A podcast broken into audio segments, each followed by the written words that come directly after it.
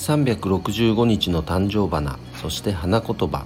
1月28日今日の誕生花は金魚草。花言葉は欲望です、えー、皆さん欲望皆さん自分のね欲望とか願望って明確になってますか？あの心理学的にもですね人は必ずこの自分の欲望願望があってそれに向かって行動を選択していると。言われています。なのでなんとなくとっている行動でもそれって実は欲望に願望を満たすための行動なんですよ。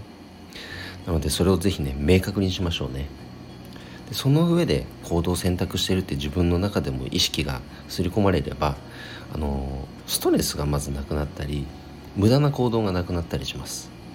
是非そのね欲望願望を明確にする一日にしましょう。それでは今日も一日頑張ろうよっちゃん社長でした。バイバイ。